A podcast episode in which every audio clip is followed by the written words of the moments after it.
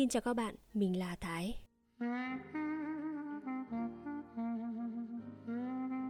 Phần thứ 5 Trong những giờ phút nghiêm trọng của lịch sử, nhân dân và đất nước thường mượn lời nói của con trẻ để nói lên cái tráng khí của mình. Lời của người nghĩa quân già thời Trương Định Người ở các địa phương trong tỉnh bị giặc bắt giải về Tiên an ninh ngày càng đông. Thôi thì đủ, thanh niên, trung niên, ông già, cả con nít. Và theo hồ sơ, giấy tờ gửi kèm theo thì người nào cũng là loại Việt Minh đầu sỏ, từng làm những việc nghiêng trời lệch đất.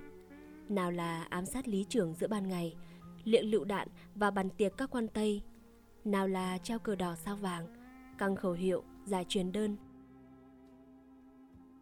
Ti ninh phải xây thêm hai buồng tạm giam rộng gấp đôi buồng cũ và cũng sát liền ngay đó vẫn không đủ chỗ giam. Tên ty trưởng quyết định chuyển bớt khoảng ba chục tù nhân loại cứng đầu, nguy hiểm nhất sang Lao Thừa Phủ, nhà tù lớn nhất ở Huế, được xây dựng từ hồi Pháp thuộc. Chúng rất sợ những tù nhân sắp chuyển đi phản đối vì đã vào Lao Thừa Phủ là coi như chính thức ở tù, chưa biết ngày nào mới được thả ra. Do đó, chúng giữ rất kín việc chuyển tù, không cho biết ngày giờ chuyển và chuyển đi đâu. Một buổi chiều trời mưa tầm tã, Mưa cứ từng đợt từng đợt, Ào ào chút xuống, Quất ràn rạt trên mái buồng giam. Mưa hắt vào cả bên trong, Làm những người gần cửa ra vào ướt lướt thướt Khoảng quá trưa, Trời hơi ngớt mưa, Nhưng bầu trời mây đen vẫn ùn ùn Đùn lên từ phía biển, Báo hiệu những trận mưa sắp tới lớn hơn. Tiếng khóa cửa lách cách, Cửa buồng giam mở toang. Hai tên bảo vệ quân cầm ngang súng trường mát cắm lê đứng chắn hai bên cửa. Một thằng an ninh gầy choát, má hóp, môi thâm xì, đầu tóc trải bi đăng tin, rồi đậu phải trượt chân. Tay cầm một tập giấy đánh máy đứng ngay giữa cửa.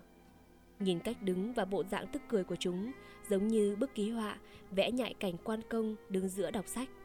Châu Sương, Châu Bình cầm gươm bát xà mâu đứng hầu hai bên tả hữu. Thằng an ninh đào cặp mắt trắng dã nhìn khắp buồng giam một lượt, nói giọng hách dịch. Ai nghe đọc đến tên thì dạ lên một tiếng nghe chưa? Không dạ mà ừ thì có được không ạ? Tiếng một người nào đó từ trong góc tối hỏi vọng ra. Hắn lừ mắt liếc xéo vào góc có tiếng hỏi rồi bắt đầu đọc. Những người có tên gọi hồi hộp, buồn chồn, đưa mắt nhớn nhác nhìn nhau. Trong buồng giam có hơn năm chục người mà chỉ có ba chục người được gọi. Chính điều này làm cho họ buồn chồn hồi hộp. Chúng gọi mình để làm gì? Chúng thả chăng? Hay đưa đi bắn? Hay chuyển qua một nhà tù khác? Trong đáy mắt những người được gọi tên trước ánh lên những tia mừng rỡ, hy vọng.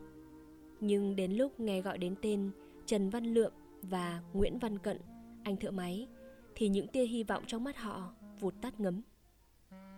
Đầu họ rũ xuống, bật lên tiếng thở dài não nuột đã đứng chung danh sách với các anh trưởng ban ám sát và thằng con nít ranh hai lần vượt tù thì chẳng còn hy vọng gì được tha. Khi nghe gọi đến tên mình, lượm không dạ, không ừ mà đáp rất to như ngay ở đội trong giờ điểm danh. Có mặt. Giọng nó vừa to, vừa rõng rạc, lại không quấy nghịch, làm thằng an ninh phải quạ mặt, gườm gườm nhìn lượm một lúc khá lâu mới cúi xuống đọc tiếp. Lượm không chút sợ sệt. Nó còn gân mặt lên vẻ ngạo mạn, thách thức. Mày tức lắm à? Ánh mắt lượm như muốn nói. Tức thì hộc máu mà chết Chứ làm các khô chi được ta? Lúc nào cũng vậy Hệ mỗi lần có mặt tụi an ninh, bảo vệ quân Thì dù đang vừa mới bị đòn thừa sống thiếu chết Hoặc đang lo buồn đến muốn khóc òa Nó cũng cố làm ra vẻ mặt tươi tỉnh, cười cợt Có khi còn trụm môi huyết sáo. Lòng kiêu hãnh của người chiến sĩ cộng với tính tự ái của con nít, lượm muốn tỏ cho chúng biết. Tao coi khinh các trận đòn xé thịt, coi khinh nhà giam, súng ống, khóa xích của bọn bay.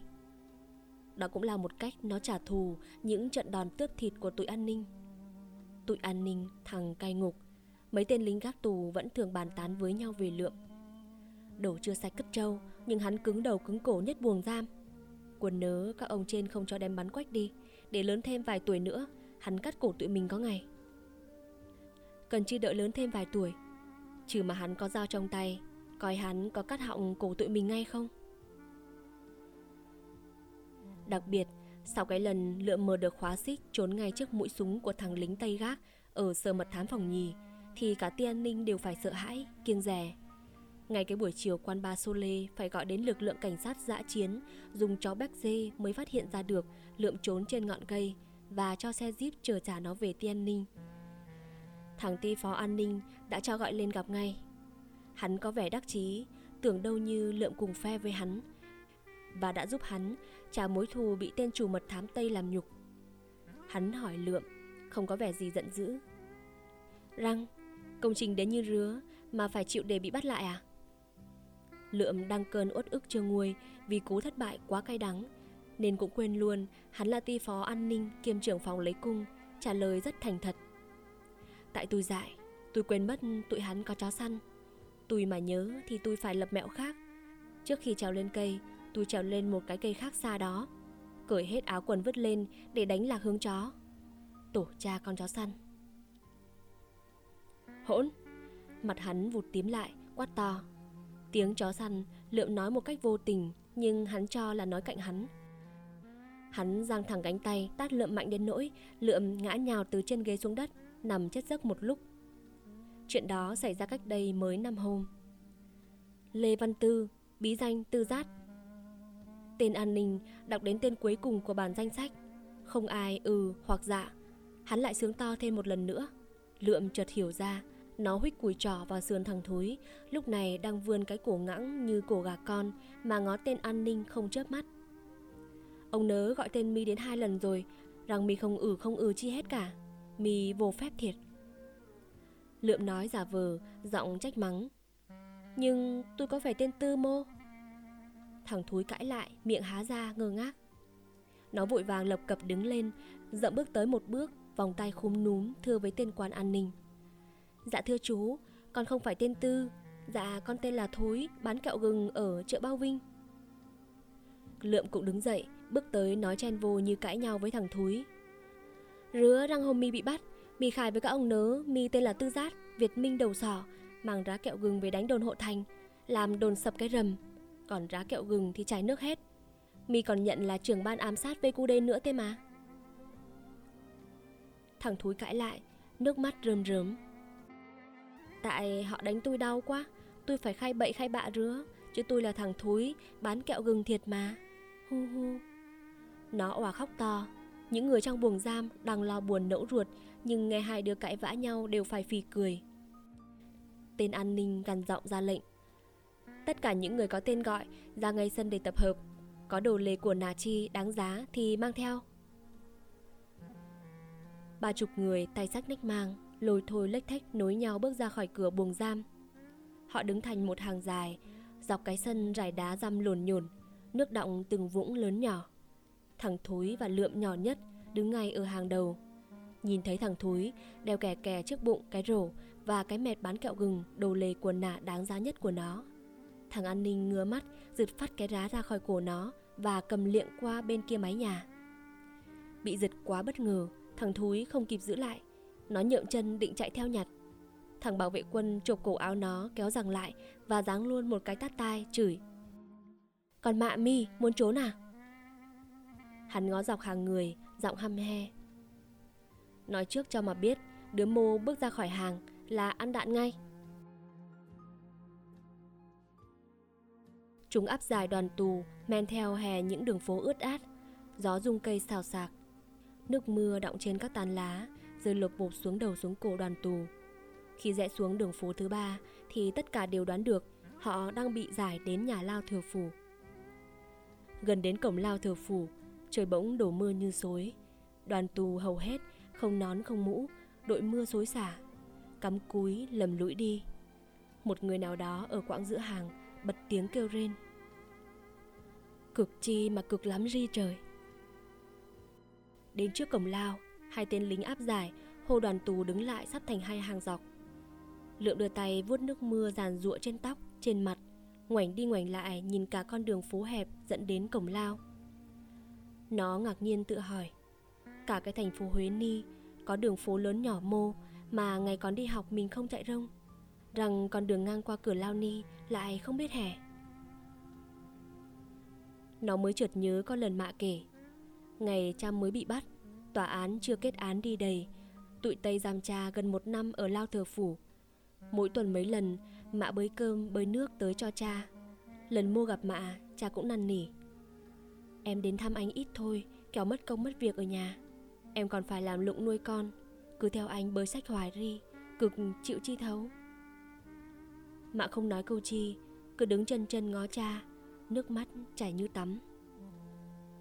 Lựa bỗng thấy lồng ngực trống rỗng, Tim đau nhói, Hai mắt cay xẻ như bị sông khói.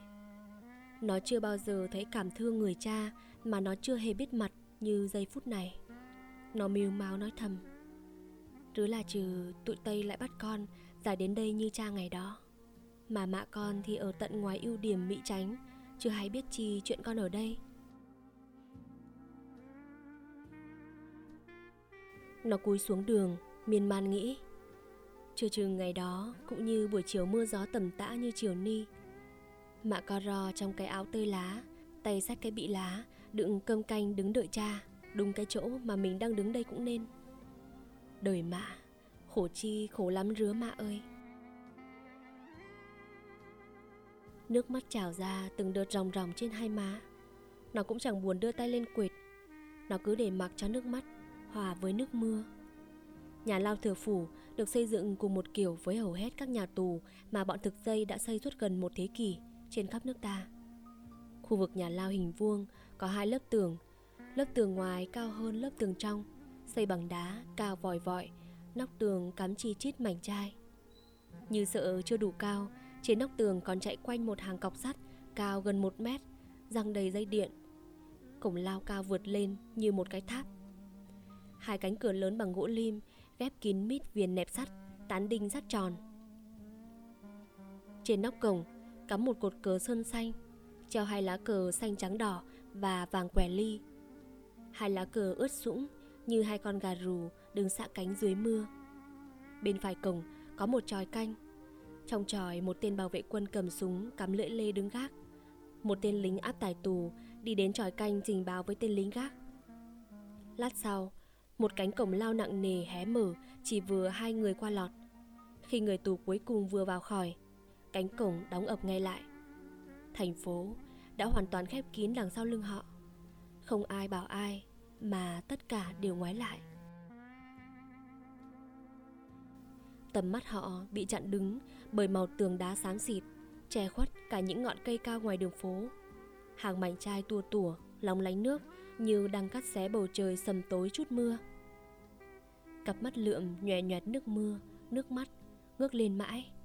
Đăm đăm buồn bã nhìn hàng mảnh trai chưa lúc nào, như lúc này nó thấy tiếc đến cồn cào cả ruột gan, lần vượt tù thất bại vừa rồi. Nó như nghe tiếng chó sủa dữ tợn, chiều hôm đó, làm nó đang ôm xiết cành cây, ngủ mê mệt như chết, phải choàng tỉnh. Phải mất đến một phút, nó mới nhớ lại được tất cả mọi chuyện. Nhìn xuống gốc cây, Nó thấy một bọn đông lố nhố, Đội mũ sát sơn trắng, Tay cầm súng lục tiểu liên. Con chó màu lông vàng nhạt, To bằng con bò con, Nhảy trồm trồm, Răng nhe nhọn hoắt rủ vắng đầu vắng óc. Hai chân trước ôm gốc cây cao cao như hóa dại. Nếu nhảy lên được đến nơi, Chắc con chó như con cọp này Sẽ xé xác nó ra từng mảnh. Qua mấy phút đầu hoảng sợ, một nỗi uất hận chưa từng thấy bốc lên trong đầu nó, Làm nó muốn phát điên. Trời ơi, Nó nhớ rất rõ, Lúc ấy nó thấy thèm ghê gớm có trong tay một trái bom, Hoặc một trái mìn ba càng. Nó sẽ ôm trái mìn, Lao thẳng từ ngọn cây xuống Nhắm chúng vào chính giữa cái tụi người và chó kia. Quả mìn sẽ nổ tung Dùng cả đường phố. Nó cùng tan xác với bọn chúng. Hả hê biết mấy. Những giọt nước mắt nóng bỏng trào ra khóe mắt nó. Những giọt nước mắt uất hận vì bất lực. Nó đã phải tụt xuống gốc cây. Giữa tiếng cười ré của bọn giặc, tây có, ta có. Bây giờ vụt nhớ lại, cả người nó còn run lên vì uất hận như bất ngờ bị trói nó vụt nhắm mắt lại cay đắng nhủ thầm trừ thì hết rồi có tài thánh cũng đừng hòng mà lọt qua được bức tường đã cắm mảnh chai dòng dây điện tê từ lớp tường ngoài đến lớp tường trong cách khoảng 10 thước. Bức tường trong thấp hơn nhưng dày đến hàng thước.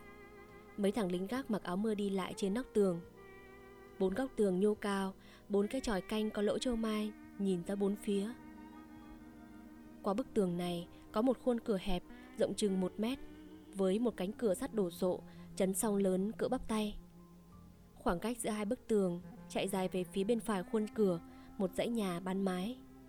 Đó là chỗ ở của bọn lính ngục Văn phòng, nhà lao, bếp ăn, nhà tù. Phía trái là ngôi lầu một tầng Tầng dưới thềm khá cao, có hiên rộng Tường quét vôi trắng lốp. Cửa sổ, cửa ra vào sơn xanh Treo rèm thê rua trắng muốt. Kính cửa được lau chùi sáng choang. Đây là ngôi lầu của tên chúa ngục. Ngôi lầu nổi lên lạc lõng, trơ trẽn Giữa khung cảnh xám xịt, dơ giấy và ảm đạm của nhà tù. Chẳng khác nào Một mụn vải hoa mới Vá trên cái quần vá chẳng vá đủ. Hai tên lính áp giải Gầm gừ quát nạt Dùng mũi súng dồn toán tù đứng thành ba hàng dọc Gần sát mái hiên đầu hồi nhà tên chúa ngục. Mưa vẫn không ngớt. Cái ông máng kẽm, Đầu nóc nhà nghẹn nước, Tuôn ồng ộc. Những tên lính cai ngục khoác áo mưa đi lại, Chúng ngang qua trước mặt toán tù Đang đứng co ro ướt sũng, Chẳng buồn đưa mắt nhìn. Chúng đã quá quen thuộc cảnh tượng này. Phía sau lớp tường thứ hai Nhô lên những lớp nóc nhà. Từ trong đó vọng ra Tiếng ồn nào khác nào chợ Đông Ba đang họp Vào lúc đông nhất. Mọi người ngành cổ, Nhìn những mái nhà trắng xóa sau màn mưa. Nghĩ bụng. Chắc tù nhốt trong đó phải đông lắm, Mới ồn nào đến mức ấy. Thằng thúi từ nãy tới giờ Cứ đứng trố mắt nhìn khuôn cửa sắt, Trông như cửa nhốt ông 30 ở vườn bách thú. Hai hàm răng nó va vào nhau lập cập Vì thấm mưa lạnh thấu ruột. Nó hỏi Lượm Mắt không rời những chấn song sắt. Anh nì, Họ nhốt ai trong đó anh hè Nhốt tao với nhốt mi, Chứ còn nhốt ai nữa? Thiệt à anh? Rứa mi tưởng, Họ dắt tao với mi tới đây Để cho vô ở trong cái nhà ni. Lượm hất hàm chỉ lầu tên chúa ngục, Rồi mới lên nằm dựng nệm lò so chắc. Thằng thúi dùng mình mếu máo Ui chao, Tôi chẳng có tội chi Mà họ bắt nhốt vô đó. Lượm già là mặt giận, Lào bào nói. Mần trưởng ban ám sát Việt Minh Kiêm chỉ huy đánh đồn hộ thành Mà mi cứ kêu hoài là không có tội chi. Thằng thối định cãi, Nhưng vừa mới mở miệng Đã vội vàng câm bặt. Hai cánh cửa kính đầu hồi nhà bất thần mở rộng. Từ bên trong nhà, Một thằng Tây cao linh khênh, Đầu gần chạm khuôn cửa, bước ra. Hắn mặc bộ đồ sóc kaki vàng, Nên nhìn nó càng cao. Cẳng chân cẳng tay dài đuỗn, Không có tí thịt, Lông lá tùa tùa. Chán hắn hói đến tận đỉnh đầu, Tóc lăn xoăn màu bạ điếu, Sống mũi gồ rất cao, Gãy khúc ở giữa. Hàm dâu quay nón cùng với màu tóc Bao quanh khuôn mặt dài và nhọn như cái nêm. Cặp mắt hắn sâu một cách lạ lùng Đáy hố mắt lấp lánh cặp đồng tử của loài ác thú. Miệng hắn ngậm cái ống điếu lệch về một bên mép Cần điếu, cong như cái dấu hỏi. Nỏ điếu rất to, chạm hình sọ người. Trên đỉnh sọ bốc lên một làn khói xanh lơ. Bên hông đeo sệ khẩu côn đu Một tay cầm cây roi da đen. Vừa thoạt nhìn thấy hắn Toán tù có nhiều tiếng xì sầm khiếp đảm. Một điếu, một điếu. Nghe tên một điếu Lượm sực nhớ những ngày bị giam ở Tiên Ninh. Nhiều lần nó được nghe kể. Một điếu là tên chúa ngục hung thần Lao Thừa Phủ. Hắn đóng lon quan một. Lúc nào miệng cũng ngậm một ống điếu. Do đó mà có tên một điếu. Một điếu có máu điên. Một tay hắn đã đánh và bắn chết khá nhiều tù. Một điếu bước ra gần sát mép thềm. Tay chống nạnh Bàn tay tì lên báng súng lục. Tay cầm cây roi da Khẽ nhịp nhịp và cẳng chân lông lá. Tên quản xếp, Phó đề lao, đứng khum núm sau lưng hắn. Hắn đưa cắn roi ra, Chỉ toán tù hỏi tên quản xếp. Việt Minh. Dạ bẩm, Bên ti an ninh vừa báo Là toàn loại Việt Minh hạng nặng cả đấy ạ. Một điếu dọc theo mép thềm, Đi từ đầu đến cuối đoàn tù. Cây roi da ngúc ngắc Như một con rắn đen bị hắn nắm chặt đầu. Thằng thúi mở mắt tròn xoe, Nhìn theo một điếu với tính hiếu kỳ muôn thuở của con nít. Nó quên cả sợ hãi Mà đang thắc mắc tự hỏi.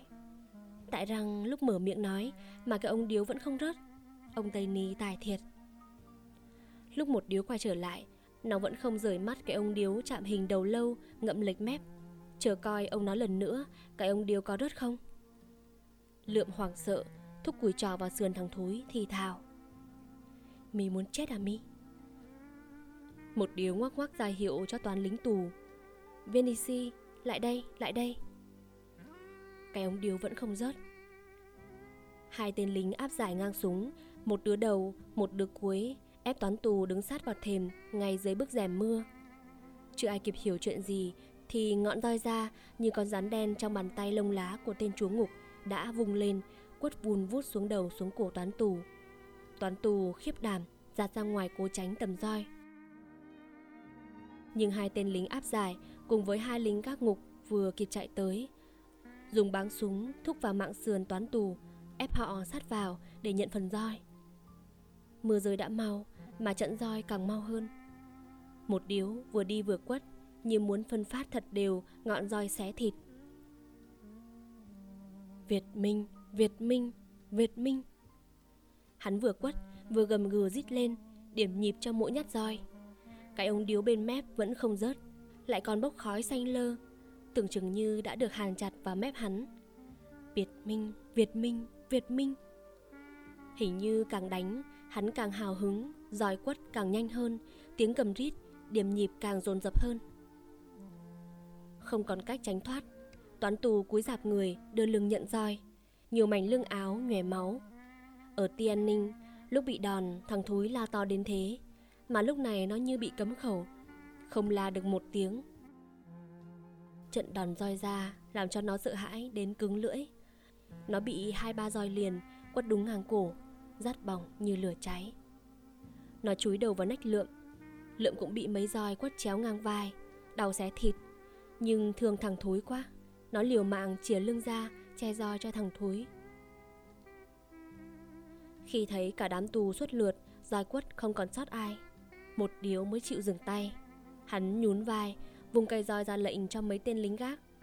Dẫn chúng nó vào ca sô Hai tên lính ngục dồn đẩy toán tù đi qua khuôn cửa sắt lớp tường thứ hai. Qua một khoảng sân lầy lội, bùn ngập đến mắt cá chân. Toán tù dừng lại trước một dãy nhà, chiều ngang rất hẹp, mà một yếu gọi là ca sô. Ca sô xây kiểu như nhà xí công cộng, hai bên hai dãy buồng con, cửa đối diện nhau, cánh cửa niềng sắt, chốt khóa kiên cố, giữa là lối đi hẹp, dài hun hút. Toán tù bước lên mấy bậc tam cấp, bùn nhầy nhụa đứng thành hàng dọc lối đi. Cửa ca sô mở rầm rầm, mỗi ca sô, mấy thằng lính gác ngục xô vào một hoặc hai người tù và đóng ập ngay cửa lại, đập mạnh chốt sắt. Lượm và thúi bị đẩy vào ca sô thứ ba, dãy bên trái. Ngoài trời đã sầm tối, bên trong ca su không đèn đóm, càng tối như hũ nút. Hai đứa đứng gần sát nhau mà không nhìn thấy mặt nhau. Lượm nghe tiếng thằng thúi khóc thút thít. Lượm lúc này cũng đang muốn khóc lắm. Bị ướt sũng suốt từ đầu đến chân. Tóc tai, mặt mũi, quần áo Nước chảy ròng ròng. Nước mưa thấm vào người Lạnh thấu gan ruột. Áo quần dính hết vào các vết đòn tra tấn cũ chưa lành. Và những làn roi rơm máu của một điếu Làm da thịt rát như phải bỏng Mùi hôi thối xông lên nồng nặc Và tiếng mũi kêu như sáo, Bay loạn xạ quanh người. 14 tuổi đầu, Trong hoàn cảnh đó, gan mấy mà không khóc.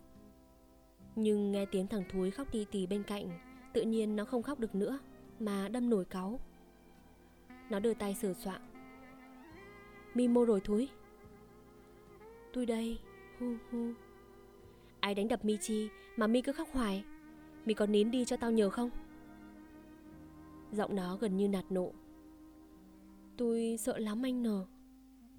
Sợ? Sợ răng còn làm trường ban ám sát. Mì cởi ngay áo quần ra mà bắt khô như tao ri không? Mặc áo quần ướt lạnh, thấu vô tới tim phổi là chết không kịp ngáp đó. Chết ở nhà, còn có cha mạ thương tiếc. Chứ chết ở đây, chẳng có ai thương mô. Tôi làm chi có cha mạ anh? Thì có mụ chủ lò kẹo gừng thương mi.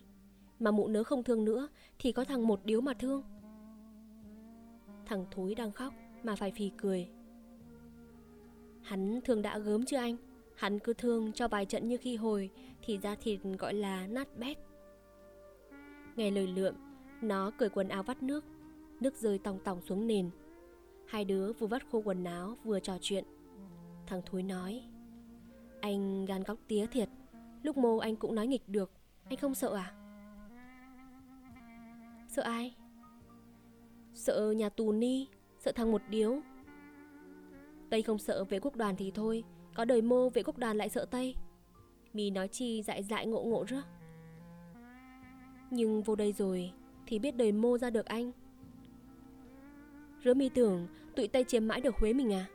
Mai mốt tông phản công với gốc đoàn ta trên núi xuống Đuổi cho tụi Tây chạy re cứt. Rứa là tao với mi đàng hoàng mở cửa tù mà ra. Mi thì về đeo rổ đi bán kẹo gừng Tao thì về lại đội trinh sát của tao. Êm ro. Thiệt à anh? Không thiệt thì giả. Được, để mai khỏe re Tao phải dạy cho mi bài chính trị ba giai đoạn kháng chiến. Học rồi là mi biết tao nói chơi hay nói thiệt. Trừ để tao tham thính qua cái sàn lim ni Coi ra răng cái đã. Lượm vắt bộ quần áo ướt qua vai Đi quanh xà lim sờ soạng. Xà lim hình chữ nhật Một bề chừng hai thước Một bề thước rưỡi. Nền láng xi măng trồng trơn Bị thùng vỡ lồi lõm như ổ gà. Nước vắt áo quần của hai đứa Làm nền ướt lõng bõng. Không có giường phản cất chi hết mi ơi. Rứa là tụi nó bắt tao với mi lại tiếp tục ngủ đất đây. Biết rì, đừng vắt nước xuống đất cho xong. Ngủ thiệt. Thằng Thúi cũng bò bốn cẳng. Sờ soạng nền xà lim. Có mùi chi thúi quá anh ơi Nó hít hít mũi kêu thành tiếng Mùi cứt với nước đái chứ còn mùi chi nữa Rứa mi tưởng Tây hắn rải nước hoa cô ti trong xà lim cho vệ quốc đoàn với trường ban ám sát Việt Minh nằm ngủ chắc. Nhưng vừa thối vừa ướt như ri thì làm răng nằm ngủ được. Không nằm được thì ngồi, không ngồi được thì đứng mà ngủ. Đời vệ quốc đoàn, ngủ đứng ngủ ngồi là chuyện bình thường. Lượng khẽ ngâm nga. Sống thời nằm trên cành cây, chết thời áo súng bó thây chiến trường. Đời chiến sĩ là như rứa đó mi ạ. Thơ thằng Tư Giác nó đặt đó. Mi đã được Ti An ninh phong cho chức Tư Giác, tình báo viên xuất sắc của thành Huế. Mi muốn làm được trước đó thì từ giờ trở đi, tụi Tây Việt gian có hành hạ cực khổ đau đớn đến mấy cũng không được kêu rên. Tao ghét nhất là những đứa hay kêu rên. Trước mặt tụi Tây, tụi Việt gian, trong bụng có cực mấy cũng không được miếu, mà phải vênh mặt lên, cười thật ngạo vô cho tao. Mi đã nhớ chưa? Lần đầu tiên, thằng Thúi được nghe những lời lạ như vậy. Nó chưa hiểu hết, nhưng cảm thấy hay hay. Nó càng thêm yêu Phục Lượm. Cái anh Việt Minh Ni chỉ lớn hơn nó 2 tuổi mà đã làm cho mấy ông an ninh Tây mật thám lò toát mồ hôi hột. Vừa rồi không có anh ấy đưa lưng ra che ra cặc bò của thằng một điếu thì lưng cổ mình phải nứt ra như củ sắn mì luộc quá chín. Hai đứa bỏ bốn cẳng, sờ soạng một lúc rồi cũng tìm ra được một góc xà lim hơi ráo nước. Hai đứa cùng trần chuồng như nhộng, ngồi nép sát vào nhau, lưng dựa tường. Áo quần ướt cuộn lại một túm để bên cạnh. Lượm quàng tay qua đôi vai gầy nhom lục cục những xương của thằng Thối. Ngồi sát vô chút nữa cho ấm mi. Lượm nói và kéo nó sát vào mình hơn. Mi nói là Mi sợ cái nhà tù ni à? Tao thì tao ưng cái bụng lắm. Đã gọi là ở tù, cũng phải cho ra ở tù. Tù như bên ti ninh, tao chán lắm. Nó là cái nhà bếp, chứ không phải cái nhà tù Moni. Cửa chẳng ra cửa, vách chẳng ra vách. Còn cái nhà tù thừa phủ ni à? Hai lớp tường đá tảng, có cắm mảnh chai nghe. Cửa toàn cửa sắt nghe. Chấn xong cửa như chấn xong nhốt cọp nghe. Khóa cửa to như cái ấm tích nghe. Xả lim không phản, không giường, thối hoang mùi cứt nghe. Ở tù như ri mới đáng mặt ở tù chứ. Không trông rõ mặt, nhưng nghe giọng nói từng từng bỡn cợt của lượm Thằng thúi thấy bụng khuây khuây Không còn thấy sợ hãi rầu rĩ như mới bước vô đây Anh lượm ni Cái chi? Anh còn cha mạ chi không? Còn mạ thôi Cha tao chết rồi Cha tao làm cộng sản Bị Tây bắn chết lúc tao mới chưa đầy 2 tuổi Mạ tao đi dệt thuê cho người ta ở ngoài Mỹ tránh ba bốn tháng về thăm tao một lần Rứa, trước khi vô vệ quốc đoàn, anh ở với ai? Ở với ông nội, với các chú ruột, các chú nuôi cho đi học. Anh học được có nhiều chữ không? Nhiều cóc chi. Mới lớp nhất, của superior chứ mấy. Rứa mà còn không nhiều, chẳng bù cho tôi, chẳng biết được chữ chi, ngó vô tờ sách như ngó vô cái đít nồi. Nó thở dài, giọng trở nên buồn thiêu. Tôi cũng thèm đi học lắm. Trong xóm tôi, ngày Huế chưa đánh nhau có lớp bình dân học vụ, người đi học đông lắm. Mấy ông cha, bà cha cũng đi Mỗi ngày tôi đi bán kẹo, ăn bớt được mụ chủ 2 xu 3 xu, dồn lại được gần một đồng. Tôi mua một cuốn vở, một cây bút chì, định xin đi học. Ai ngờ thằng xỉu con mụ cũng bằng tuổi tôi. Hắn biết được chuyện tôi rắp rem đi học, hắn mách với mạ hắn. Rứa là mụ lục tìm xé tan xé nát cuốn vở, vứt vô bếp. Còn cây bút chì thì mụ lấy dao chặt nhỏ từng khúc, rồi còn đập cho tôi một trận bó lê bò càng. Mụ chửi. Cái thứ người như mi mà cũng đòi đi học à? Nó nhại giọng the thé nanh nọc của mụ chủ. Cóc nhái cũng định đòi ngoi lên làm người. Lượng căm tức nói, Còn mụ ấy phải cho ăn đạn. Được rồi. Lượm vỗ nhẹ nhẹ bô lưng thúi, Giọng dỗ dành. Mi chịu khó ở tù với tao Tao sẽ dạy cho Mi học. Chỉ một tháng là Mi đọc được sách báo. Thiệt anh nghe. Thằng thúi ghé sát mặt Lượm Hỏi lại giọng hồi hộp. Lượm làm giọng giận. Từ giờ trở đi, Mi không được hỏi tao câu đó nữa nghe. Cái chi cũng thiệt à anh? Tao nói là tao làm, Bể đâu bể chán, tao cũng làm. Nhưng ở tù không có giấy bút chi hết, Làm răng mà học được. Thì lấy que, viết xuống đất, Lấy gạch non viết xuống nền xi măng mà học. Chưa lo chi mi? Giọng thằng thúi ngơ ngác. Lấy que viết xuống đất Mà cũng học biết chữ được à anh? Mi chưa biết Ông hai Chính ủy trung đoàn của tao trước cách mạng ông làm nghề kéo xe tay, chữ A cũng không biết. Sau đó đi làm cộng sản, bị Tây bắt vô tù. Các đồng chí của ông lấy que viết xuống đất, dạy học. Đến khi ra khỏi tù, ông đã học giỏi bằng người Đỗ Rime. Vụ vệ quốc đoàn, ông được phong làm chính ủy trung đoàn. Ôi chao, ông ấy tài anh hẻ. Tài vừa vừa thôi, mi mà cứ chịu khó học thì chưa chừng lớn lên làm cấp chỉ huy cũng nên. Anh cứ nói chọc tôi. Tôi là thằng bán kẹo gừng, Làm răng vô vệ quốc đoàn Mà lại làm cấp chỉ huy được. Mi là thằng bán kẹo gừng, Còn tao là thằng giữ trâu. Thua chi Mi. Rứa mà tao vô vệ quốc đoàn được, Thì Mi cũng vô được chứ. Mi cứ chịu khó học biết chữ, Không sợ Tây mật thám an ninh. Ra tù, Tao sẽ giới thiệu Mi vô vệ quốc đoàn. Vô ngày đội thiếu niên trinh sát của tao Là hay nhất. Ở trong đội tao, Khối đứa còn cực hơn Mi. Làm đủ nghề bán báo đánh giày, bán đậu phụng giang, làm siếc, mà thằng mô đánh tây cũng gớm cả. Anh nói thiệt à anh? Giọng thằng thối như reo lên. Ui ui, tôi lỡ miệng, anh đừng giận tôi mà tội. Ra tù, anh cho tôi theo anh vô vị quốc đoàn với. Đi ở bán kẹo gừng mãi, cũng cực lắm anh nở. Được, nhất định tao sẽ giới thiệu mi vô vị quốc đoàn. Trừ thì ngủ cái đã, tao buồn ngủ ríu cả mắt. Chỉ phút sau, Hai đứa đã ôm nhau, dựa lưng vào tường ngủ ngồi, ú ớ nói mê. Dậy, dậy, còn mạ bay, trừ mà còn ôm nhau ngủ được à? Tiếp cầu chửi, làm mũi giày đế thúc vào lưng hai đứa. Lượm vào thúi đang ngủ say như chết, bật kêu lên. Ui, ui! Trổ ngay dậy, ngơ ngác, sợ hãi. Trước mắt chúng, đứng chắn trước cửa xà lim mở rộng là tên lính ngục. Một tay xách súng, tay kia thì bịt mũi. Hai đứa chỉ nhìn thấy mặt hắn lờ mờ. Vì bên ngoài trời tuy đã sáng, Nhưng trong này vẫn còn nhập nhọn tối. Phía sau thằng lính, Có một người tay xách cái rổ. Người này nhặt hai bát cơm trong rổ, Ném vào trước mặt hai đứa, Rồi lấy chân, đá qua chân tên lính Hai cái thùng sắt tây hoen rỉ. Tên lính nạt nộ. Hình như tụi này đã cất tiếng nói là phải nạt nộ, Nhưng người ta đi ỉa là phải rặn. Một ý so sánh kỳ quặc, Vụt lướt qua trong óc lượm làm nó suýt phì cười. Còn mạ bay, cơm đó, ăn đi. Đái ỉa thì đái vô cái thùng ni. Hắn đá mũi giày vào một cái thùng lớn. Thùng ni thì đựng nước uống. Hắn đá vào cái thùng nhỏ hơn. Hai đứa chưa kịp nói gì thì cửa sán lim đã đóng ập, cài chốt lách cách. Lúc này hai đứa mới tỉnh ngủ hẳn. Hồng vẫn còn đau tức. Chúng vụt nhớ lại tất cả và hiện đang ở đâu, dính đầy đất và dâm dấm ướt nó nhăn mặt ghê tởm, nói. Cơm nước ni thì làm răng nuốt nổi. Mất công chi mà hắn không cầm đưa cho mình được Lại đem vứt xuống đất như vứt cho chó ăn. Lúc này hai đứa mới để ý Phía sân tù sắt cửa ra vào Có tiếng ồn ào huyên náo như vỡ chợ. Tiếng gọi, tiếng kêu Tiếng roi quất quát tháo, chửi mắng. Tiếng ô tô rú máy Tiếng chân chạy rầm rập. Chắc ngoài đó phải có đến hàng nghìn người Đang kêu la, đi lại chen chúc mới ồn ào đến như vậy. Chừng nửa giờ sau, Tiếng ồn ào huyên náo dịu bớt rồi tắt hẳn. Nhà lao trở nên im ắng lạ thường, như chợ đã tan. Thằng thúi cầm một vắt cơm đưa lên mũi người. Nó khạc nhủ, nói Có mùi chi thui thúi, chắc dính phải cất hay nước đá anh ạ.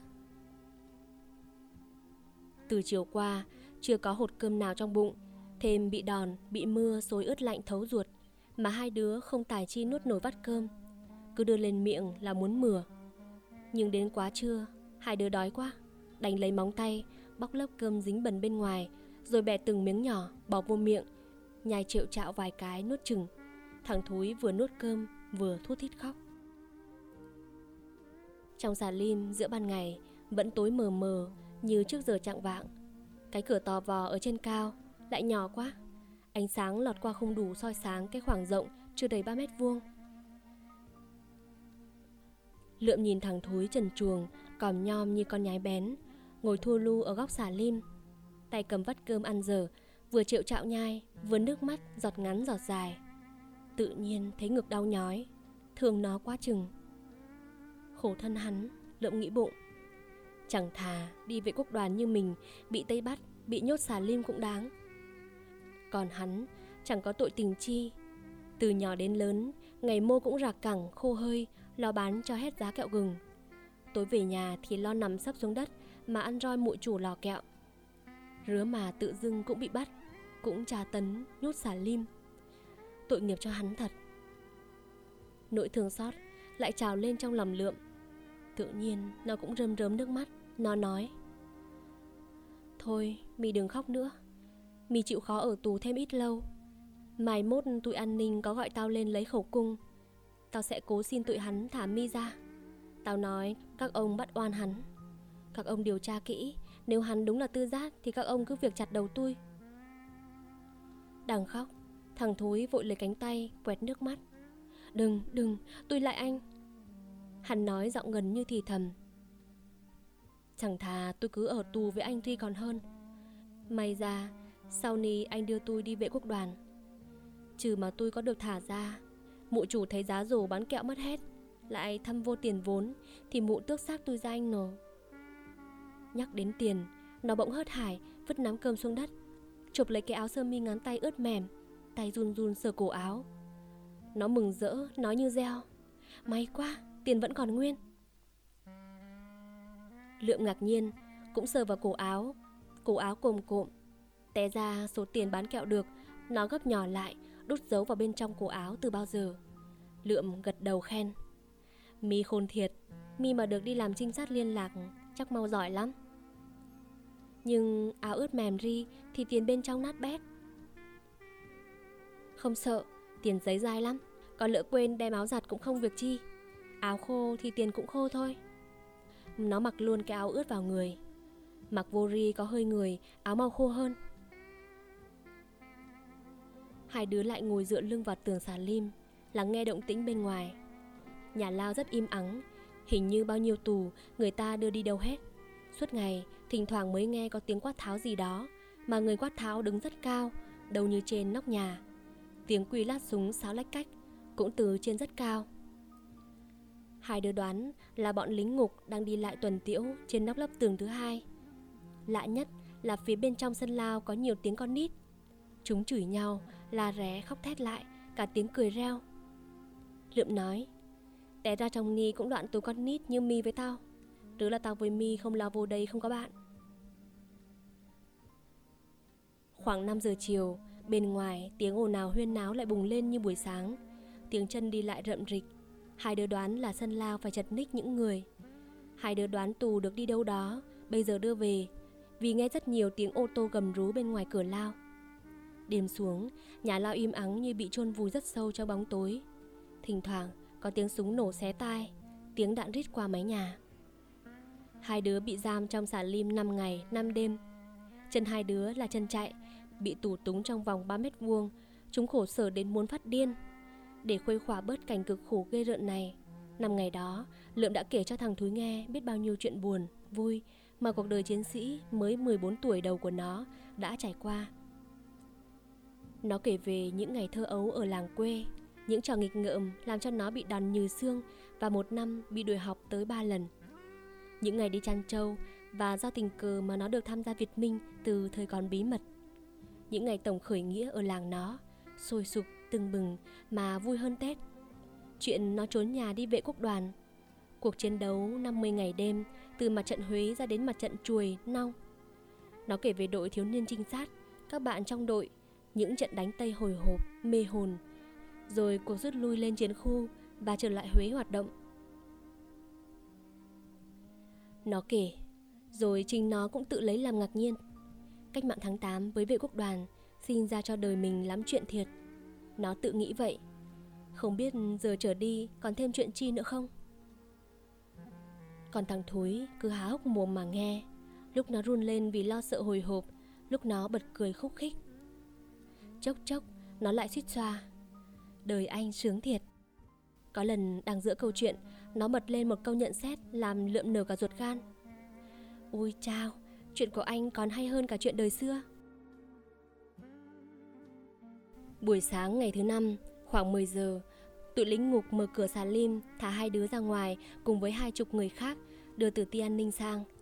Ra xà lim, họ sẽ được sang ở chung với những người tù khác Trong hai ngôi nhà dài Ở bên kia sân lao.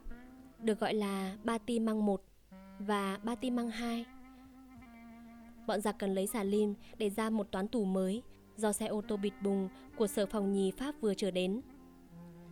Những người tù mới này tay đều bị còng và chân bị xích. Nghe nói họ đều là loại Việt Minh nguy hiểm nhất. Một số đã lãnh án tử hình Án khổ sai trung thân.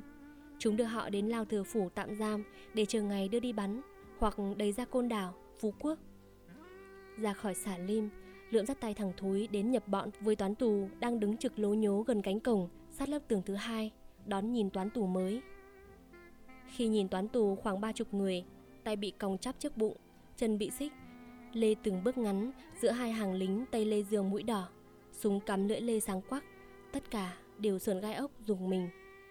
Không một người nào mặt mũi còn nguyên lành. Tưởng đâu như trước khi đưa đến đây, Người nào cũng bị bọn Tây Kê mặt họ lên đòn kê Rồi dùng sống dao, sống dựa Mà dần cho dập nát. Lượng chú ý đến một người tù đi gần cuối hàng Cao vượt hơn người đi trước một cái đầu. Người này chắc đã bị tra tấn ghê gớm lắm. Mặt tím bầm như quả bồ quân Hai môi sưng vều Khóe môi đọng hai vệt máu đen thẫm. Một mắt bị đánh gần như lồi ra ngoài. Nhìn người tù đi đến gần Mắt nó mở to kinh hoàng. Nó dụi mắt lia lịa Gần như không còn tin vào mắt mình nữa Có lẽ nào Nó vội đưa tay lên bịt miệng Để khỏi bật tiếng kêu đau đớn sợ hãi Trời ơi Ông Phùng Đông Chỉ huy trường mặt trận khu C Hay là mình ngó lầm không, lầm đang được. Tuy mặt ông bị biến dạng như vậy, nhưng dáng người cao gầy, cái cằm vuông có cạnh như đẽo, bước đi định đạc quen thuộc và nhất là con mắt sâu hoắm của ông thì không thể nào lầm được. Khi ông bước ngang trước mặt nó, nó không còn kìm nén được, buột miệng khẽ kêu. Chỉ huy trưởng, anh... Người tù ngoảnh sang, nhìn nó rất nhanh, tia mắt ông chạm phải tia nhìn của lượm làm nó bất giác muốn ngất xỉu vì bút xé tận ruột gan. Đúng là chỉ huy trưởng thật rồi, ông đã nhìn mình. Nó thoáng nghĩ, chắc ông chẳng nhận ra được mình là ai, nhưng cũng đoán được mình là chiến sĩ của ông. Đầu ông khẽ gật với nó và cặp môi dập nát như hơi mỉm cười. Thằng lính áp giải sừng sộ bước lại, cái lưỡi lê sáng quắc trong tay hắn như muốn sóc vào bụng lượm. Thằng thối sợ hãi, cầm tay lượm kéo lùi về phía sau những người tù lớn tuổi. Đoàn tù bị dồn vào dãy hành lang tranh tối tranh sáng giữa sàn lim. Nhiều tiếng cánh cửa rít mở và sập đóng rầm rầm. Quên hết sợ hãi, lượm giật phát khỏi tay thằng thúi, chen lách qua những người lớn tuổi, chạy bổ nhào theo đoàn tù. Nó muốn dò xem chỉ huy trường bị giam ở sàn lim số mấy. Nhưng trước cửa lối ra vào hành lang, hai tên lính cầm súng cắm lưỡi lê, đứng chắn không cho ai mon men lại gần. Thằng thú chạy lại Cầm chặt cổ tay lượm kéo ra xa Anh cứ đứng ngó vô trong đó hoài Lỡ tụi hắn sinh nghi Sọc cho phát lưỡi lê thì răng Hai chân lượm bùn rùn Lượm ngồi phạch xuống gốc cây cầm nguội, Sơ xác góc sân lao. Miệng nó bỗng mếu sạch, Nước mắt ứa ra. Thằng thúi sẽ sàng ngồi xuống bên cạnh, Lay lay nhẹ vai lượm, hỏi. Người anh vừa kêu là ai chứ Bà con với anh à? Ui chào Lượm nghẹn ngào. Người nớ là chỉ huy trường mặt trận khu C đó, Min à. Ông ấy đánh tay lừng tiếng cả mặt trận Huế. Làm răng mà ông ấy lại để cho tụi hắn bắt được rứa không biết. Nói đến đó Miệng nó càng miếu xịu. Lượng có thể hình dung đủ mọi điều khủng khiếp Nhưng riêng cái việc chỉ huy trường Mà cũng bị bắt, bị tra tấn Bị tụi đầu trâu mặt ngựa chửi mắng như đã chửi nó Thì nó không thể nào tưởng tượng nổi Tuổi nhỏ thường có khuynh hướng thần thánh hóa những nhân vật chúng yêu kính, tôn sùng trong đầu lượm, những người chỉ huy trường thì bọn giặc không thể đụng tới cái lông chân, chứ đừng nói là bị giặc bắt, tra tấn, chửi mắng. Đối với các em, những con người đó đứng vào hàng bất tử. Ngồi một lúc khá lâu, nó vẫn thấy còn bàng hoàng choáng váng như bất ngờ bước hụt chân, ngã nhào đầu xuống hố sâu. Những giây phút này, ngoài nỗi đau đớn thương xót đồng đội, cấp chỉ huy, trong lòng người chiến sĩ 14 tuổi này có một cái gì nghiêm trọng hơn – to lớn hơn đang bị tổn thương nặng nề. Đó là niềm tin và thắng lợi chắc chắn của cuộc kháng chiến mà nó rất kiêu hãnh và vui sướng vì được dự phần. Chính sự kiêu hãnh đó đã nâng đỡ lượm đơn độc mà vẫn đứng vững trong những tình huống gian chân hiểm nghèo vừa trải qua. Nhưng niềm tin của các chiến sĩ nhỏ tuổi bao giờ cũng được gắn liền với những nhân vật cụ thể. Các em coi họ là đại diện cho sức mạnh của kháng chiến. Đó là trung đoàn trường, chính ủy trung đoàn, chỉ huy trường mặt trận. Hồi còn mặt trận ở Huế, khi nghe tin khẩu đại bác 75 ly mà cả trung đoàn gọi ông già 75 đặt ở cột cờ bị giặc phản pháo, vỡ mất đầu nòng. Tất cả các chú bé liên lạc của trung đoàn đều khóc. Tụi hắn khóc như cha chết rứa. Như lời các anh lớn tuổi nói với nhau. Các em khóc vì lo sợ thay cho kháng chiến. Với các em, ông già 75 cũng là một trong những nhân vật đại diện cho sức mạnh kháng chiến của quê hương.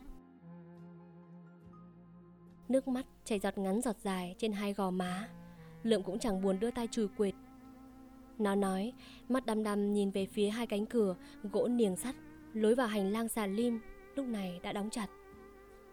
Không biết ông đi mua một mình Mà để cho tụi hắn bắt rứa không biết. Ông mà đi với cả đơn vị Thì tài chi tụi hắn bắt được. Lúc này Lượm vụt nhớ một chi tiết Mà từ nãy tới giờ nó quên phứt. Chỉ huy trưởng không mặc quân phục. Ông mặc một bộ bà ba vải nâu, bầm dập. Nếu không biết mặt thì ai cũng tưởng ông là người miệt quê đi mua châu bò. Ông đã cải trang như rứa mà vẫn bị bắt thì chắc phải có đứa biết mặt ông chỉ điểm cho Tây. Đứa mô, nhất định mình phải tìm cách hỏi ông cho ra. Như người mất hồn, nó đứng bật dậy, cầm tay thằng thúi kéo đi, vòng quanh dãy xà lim mấy vòng liền. Mắt nó gách lên, nhìn những khuôn cửa vuông nhỏ xíu có chấn song sắt. Nó hy vọng có thể bất chợt thấy gương mặt dập nát của chỉ huy trường hiện ra sau khuôn cửa.